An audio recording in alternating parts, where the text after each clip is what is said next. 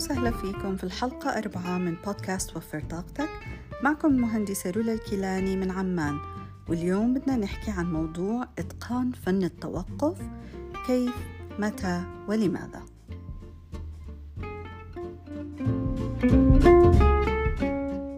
موضوعنا جديد شوي وهو إتقان فن التوقف في الوقت المناسب في الحب في العلاقات في العمل في الحياة. فهل أنت من الناس اللي بيخافوا من النهايات؟ ولا بتركز أكتر على البدايات الجديدة ومين أفضل؟ في كتير مهارات نحتاجها عشان نتقن فن التوقف في الوقت المناسب مثل الجرأة، الحزم، الوعي بحاجتي، تأثيري وتأثري بمن حولي، التفكير بالنتائج، اتخاذ القرار، كلها مهارات بتساعدنا نعرف إمتى نوقف ونبدأ من جديد بثقة وحماس.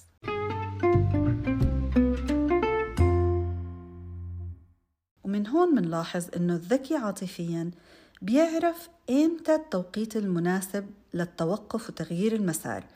فما منلاقيه بتسرع وبيختار أقرب exit strategy أو أقرب باب وبترك كل شيء وأنا وما بعدي الطوفان. وكمان ما بتلاقيه برضه بضل يتحمل ويكابر ويصبر وهو شايف إنه الطريق اللي قدامه مسدود.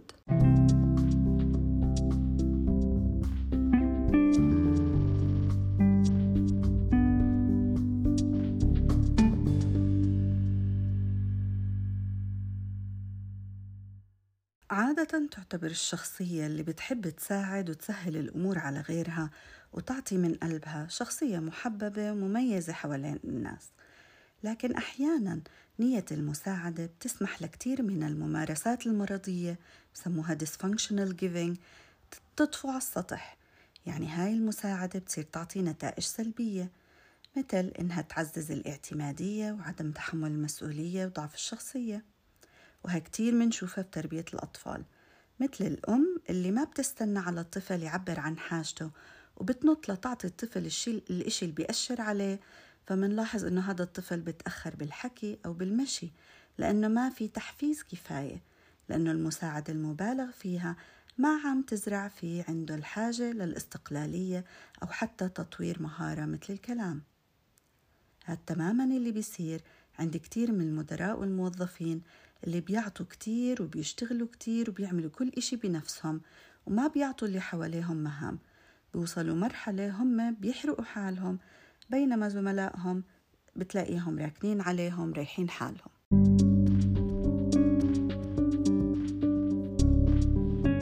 في مثل هاي الحالات لازم نوقف ونفكر شوي ولازم نعترف إنه نيتنا بالمساعدة إشي كويس صحيح لكن في إشي غلط عم ينتج عن هاي المساعدة.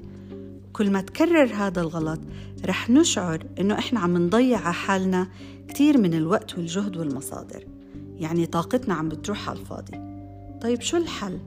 أتوقف عن المساعدة؟ أكيد الواحد مش لازم يتوقف عن العطاء لكن هناك دائما مؤشرات خطر لازم ننتبه لها قبل ما ناخذ قرار نساعد أو لا مثلا إذا كان الشخص اللي بدك تساعده استنفذ كل الفرص اللي قدامه وكل مساعدة أنت قدمتها انتهت بخيبة أمل أو وعود واهية لم تطبق. نصيحة وفر طاقتك. أو إذا مساعدتك عم تحرم الشخص من فرصة لتعلم مهارة أو قيمة اسمح له يتعلم ووفر طاقتك لتوجيهه مش لعمل المهم عنه.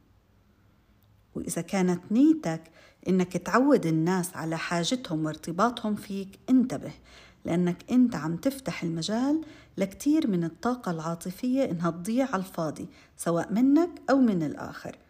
ورح تصب في دوامات ودراما غير صحية. إذا مساعدتك كمان تتطلب إنك تتنازل عن قيمة وخلق بينافي الإشي اللي أنت بتؤمن فيه وبتتمسك فيه. انتبه وما تساعد. أو إذا رح تأذي طرف ثالث بأي شكل من الأشكال كمان نصيحة توقف وكون جريء. وما تخاف من ضغط مجتمعك عليك لأنه بالنهاية لا يصح إلا الصحيح.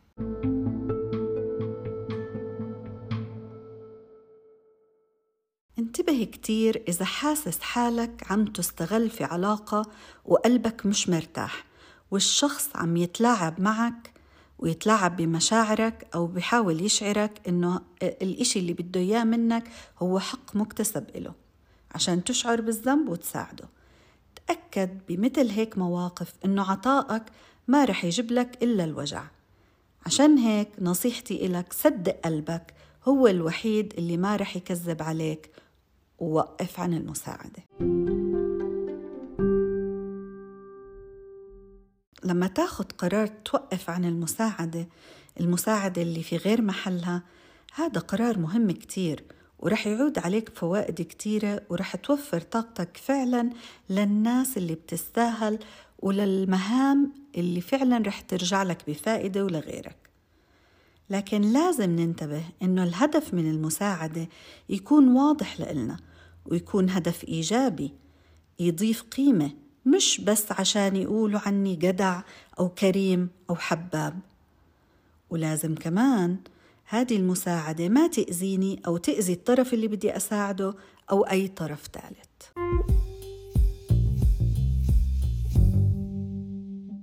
إذا بدنا نلخص سريعا هذه الفكرة وعشان تحرر حالك عاطفيا من واجب المساعدة تذكر هاي القاعدة الذهبية مني. المساعدة إذا كانت مؤذية تعريفها ببطل مساعدة بل بصب بالتلاعب بالناس فهل بتقبل إنه أي شخص يتلاعب فيك؟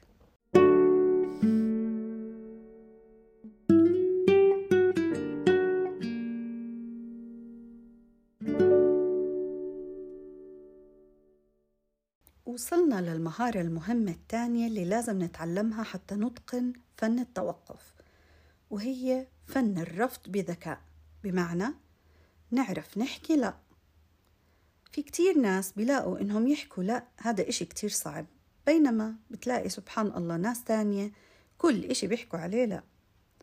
وين الذكاء؟ الذكاء بيكمن إنك أنت تكون جريء تقول لا في الوقت المناسب للشخص المناسب وللهدف المناسب وبالطريقة المناسبة. يعني اللا الذكية هي اللي رح تساعدك تحكي النعم الذكية في وقتها المناسب. واللأ الذكية بتهتم بأربع أسئلة. لا متى؟ لا لمن؟ لا كيف نقولها؟ ولا لماذا؟ مرات بيكون لازم نقول لأ على إشي لأنه عارفين الهدف والسبب واضح قدامنا. قد يكون كمان واضح إلنا الشخص اللي لازم نقول له لأ. لكن اختيارنا للوقت متى؟ خطأ. أو الطريقة كيف نقول لا؟ بتكون مثلا بعصبية أو بتكبر بتخلينا نخسر الموقف ونكسب عدوات أو مقاومة من كتير شخصيات إحنا في غنى عنها.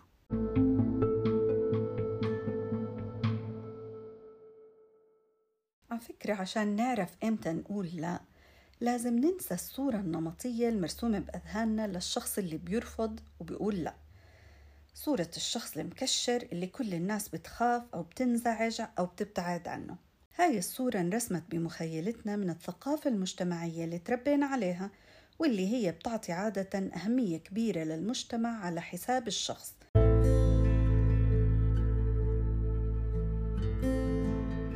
فالشخص اللي بيمشي مع قوانين الجماعة أو بسموها social norms بتلاقيه شخص مقبول محترم وأموره ميسرة. لأنه بيمشي مع قوانين هاي الجماعة. وهذا مبدأ مش سيء بالمطلق لأنه الحضارة قامت على قوانين مجتمع ونظام بنظم أنشطة الحياة المختلفة. لكن ما بنقدر ننسى أنه قوانين المجتمع الموروثة ناست دور الفرد وخصوصيته في كتير من الزوايا. وصار الشخص بيستقي أهميته وبيستقي حتى رأيه عن نفسه من ما يملى عليه ممن حوله. وهون الخطورة. وعشان نتقن فن التوقف وكيف نقول كلمة لا لازم ندرب حالنا إنه نحكي لا لخير. وهون في شقين للصعوبة. واحد ال inner conflict أو النزاع الداخلي مع الإيجو مرات كتير إحنا بنرفض إشي بس هيك جكر عناد تناحة حبا في الظهور أو لحسابات شخصية بيني وبين الناس.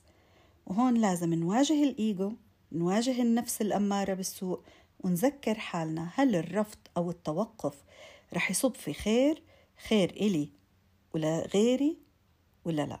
تنين الأوتر كونفليكت أو النزاع مع الآخر. يعني أنا برفض مش لهدف خير بس لأنه الكل رافض الفكرة وما بدي أقعد أتخانق مع اللي حوالي أو أحط طاقة إني أثبت لهم عكس أي إشي. ويا الله ما أروع الناس اللي قادرة تفصل حالها عن منظومة القطيع بذكاء وقوة نفسية وسلام وقادرة تحط بديل فيه خير.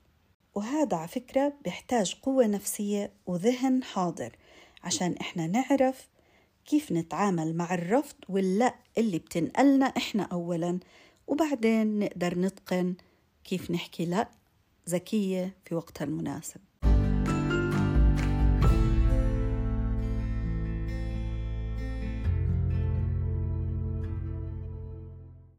عمرك فكرت إنك بتقدر تحكي لأ وإنت بتضحك؟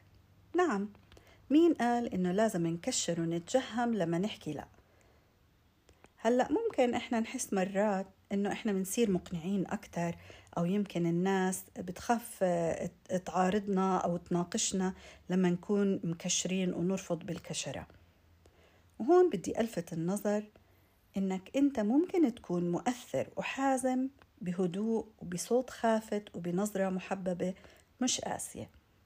تدرب على هاي الفكرة وجرب نفسك وشوف كيف الناس رح تتقبل رفضك بسلاسة وتقتنع برأيك من غير تبرير. جرب أرفض بحزم لكن بحب. هذا التكنيك أنا بسميه اللا سلمية لأنه اللا مش لازم تكون أداة للنزاع والحرب.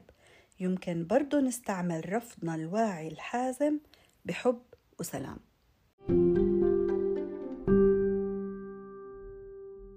على فكرة في كتير ناس بتخلط بين الفشل والتوقف في الوقت المناسب. طبعا لأنه أولا التغيير صعب على الناس بشكل عام وثانيا الناس مو كلها بتحس وبتقدر تقيم الأمور من زاوية غير الزاوية اللي هم شايفينها. يعني مثلا الأهل لما يختاروا تخصص دراسي لابنهم وابنهم بعد سنة من العذاب بيكتشف وين شغفه الحقيقي وبيحول لدراسة تانية. على طول أهله بيتهموه بالفشل. بينما الوجه الثاني للعملة اللي هم ما شافوه أصلا إنه ميول ابنهم غير مناسبة للتخصص اللي اختاروه. ومن الظلم وصف ابنهم بالفاشل لأنه إذا استمروا بهذه الطريقة رح فعلا يصنعوا منه فاشل. وهون خطورة إنه إحنا نحكم على نفسنا من منظار الآخرين. اللي بدي أوصل له إنه الفرق بين الشخص الفاشل والشخص اللي عارف إمتى يوقف إنه هذا الشخص هو عارف شو بده. أما الشخص الفاشل هو بيمشي من غير هدف واضح. عشان هيك الشخصيات اللي عارفة شو بدها عادة بتكون عنيدة صلبة فعلا بتحملوا كتير أكتر من غيرهم. بتعرفوا شو أحلى إشي عادة بصير؟ بعد ما ينجح الشخص كل الناس حتى اللي عارضوه بصيروا يحلفوا بحياته وبذكائه. وبعضهم ممكن يدهشوك بخيالهم ويصيروا حتى يألفوا قصص كيف هم كان لهم دور رئيسي في هذا النجاح. يعني بالمحصلة بس الشخص اللي عارف شو بده بيعرف هاي الحقيقة. عشان هيك ما بيجبن ولا بييأس لما يمشي عكس التيار. بعكس الناس التانية اللي معظمها تلاقيها بتيأس وبتضلها محلها وما بتاخد قرار التوقف.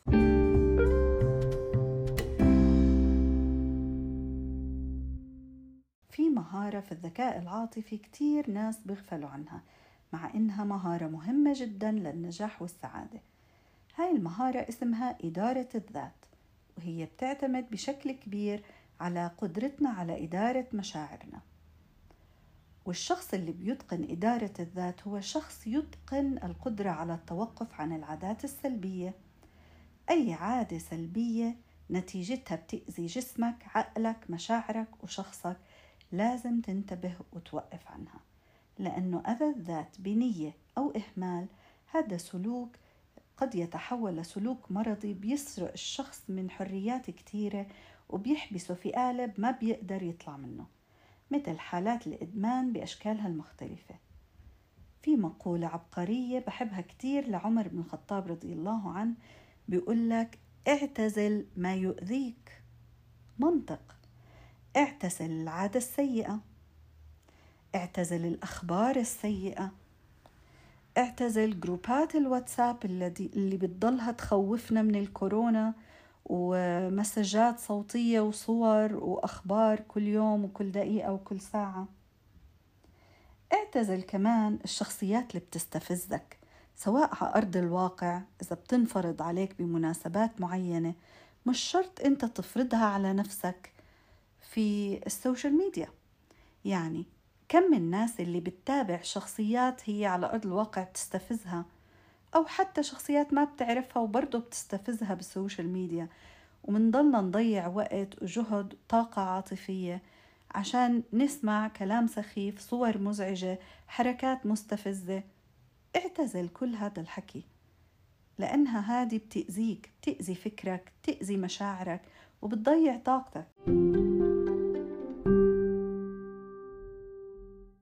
معظم الناس اللي بتعاني من التعاسة ما بتتقن فن التوقف. تعودوا يمشوا ويكملوا الطريق لحد ما يجي إشي خارجي يوقفهم ويغير لهم الطريق. ومن هون نحن لازم ننتبه للوعي بحاجتنا. أنا تعيس شو الإشي اللي لازم أوقف عنه؟ شو الإشي اللي لازم أقول له لأ؟ شو الإشي اللي لازم أقول له انتهى؟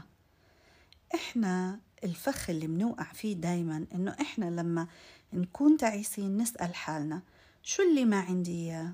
ليش أنا محروم من كذا كذا كذا؟ عشان هيك إحنا لازم نغير صيغة السؤال. شو لازم أتوقف عنه عشان أقدر أفتح طريق جديدة؟ شو لازم أترك وراي وما أسأل؟ من إيش لازم أحرر حالي عاطفيا وفكريا؟ وين لازم أقول انتهى؟ وعندها بس أنت رح تصير جاهز لاستقبال الأحلى والأغلى.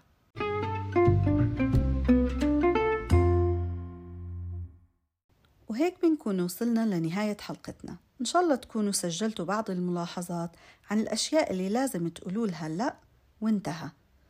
وتذكروا أنه الناس اللي بيتقنوا فن التوقف هم حقيقة صناع التغيير على هذه الأرض. فهل أنت منهم؟ حضروا الورقة والقلم وتعالوا نشوف سوا كم من واحد لخمسة منقيم حالنا على كل مهارة لنعرف إحنا وين من إتقان فن التوقف ونشتغل على حالنا. يلا نبدأ.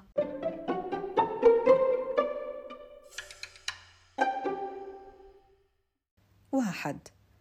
كيف تتعامل مع النهايات والبدايات؟ بتحس حالك تتعامل بأريحية بحماس أو تردد؟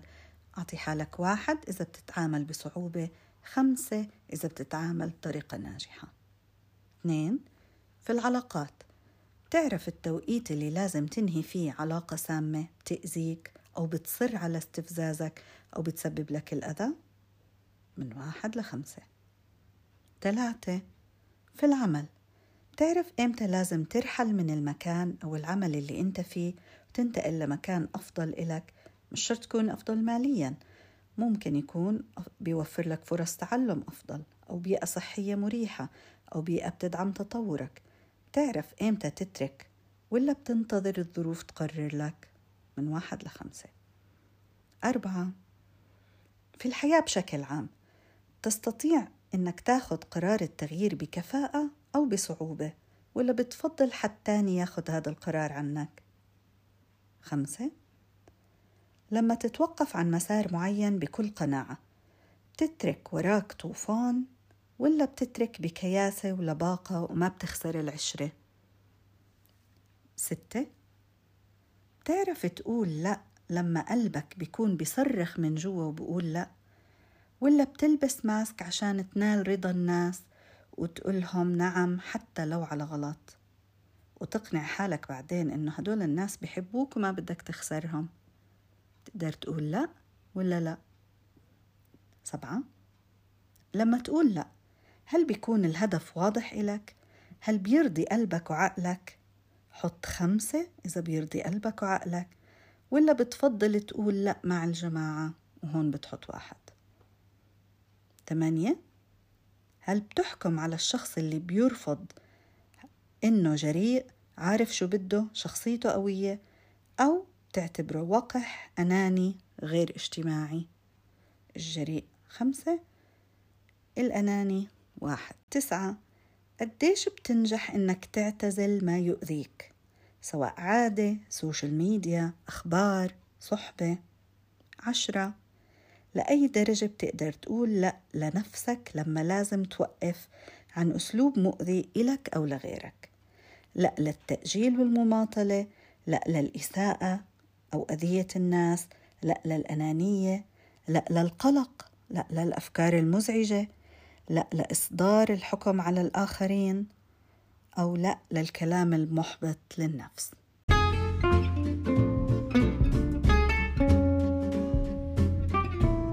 وهيك بنكون خلال الأربع حلقات الأولى غطينا أربع صفات تميز الشخص الذكي عاطفيا عن غيره بطريقة عملية وسهلة. تعرفكم على كتير من الأدوات العاطفية اللي بتقدر توفر عليكم الطاقة وترفع من كفاءتكم في التعامل مع متغيرات الحياة وتحدياتها. حكينا عن فن التعامل مع الأخطاء بذكاء بناء العلاقات الصحية السعي المستمر لتطوير الذات واليوم كملنا بفن التوقف في الوقت المناسب. تابعوني مع بودكاست وفر طاقتك لأنه رح نناقش في كل حلقة مواضيع مهمة وملهمة ومواقف حياتية حقيقية مش نصائح جامدة على الورق. اعملوا subscribe و follow للبودكاست على Spotify Castbox أو Apple Podcast وابعتوا لي رأيكم بالحلقات واستفساراتكم والأفكار اللي بتحبوا أطرح لكم إياها. استنوني الحلقة الجاي رح أطرح موضوع جديد كمان مهم جدا وهي ظاهرة الصدى العجيب. أكيد رح تستفيدوا منها كتير. مش رح أحرق الموضوع هلأ. استنوني الحلقة الجاي. معكم رولا كيلاني. وفر طاقتك. ألقاكم بسلام.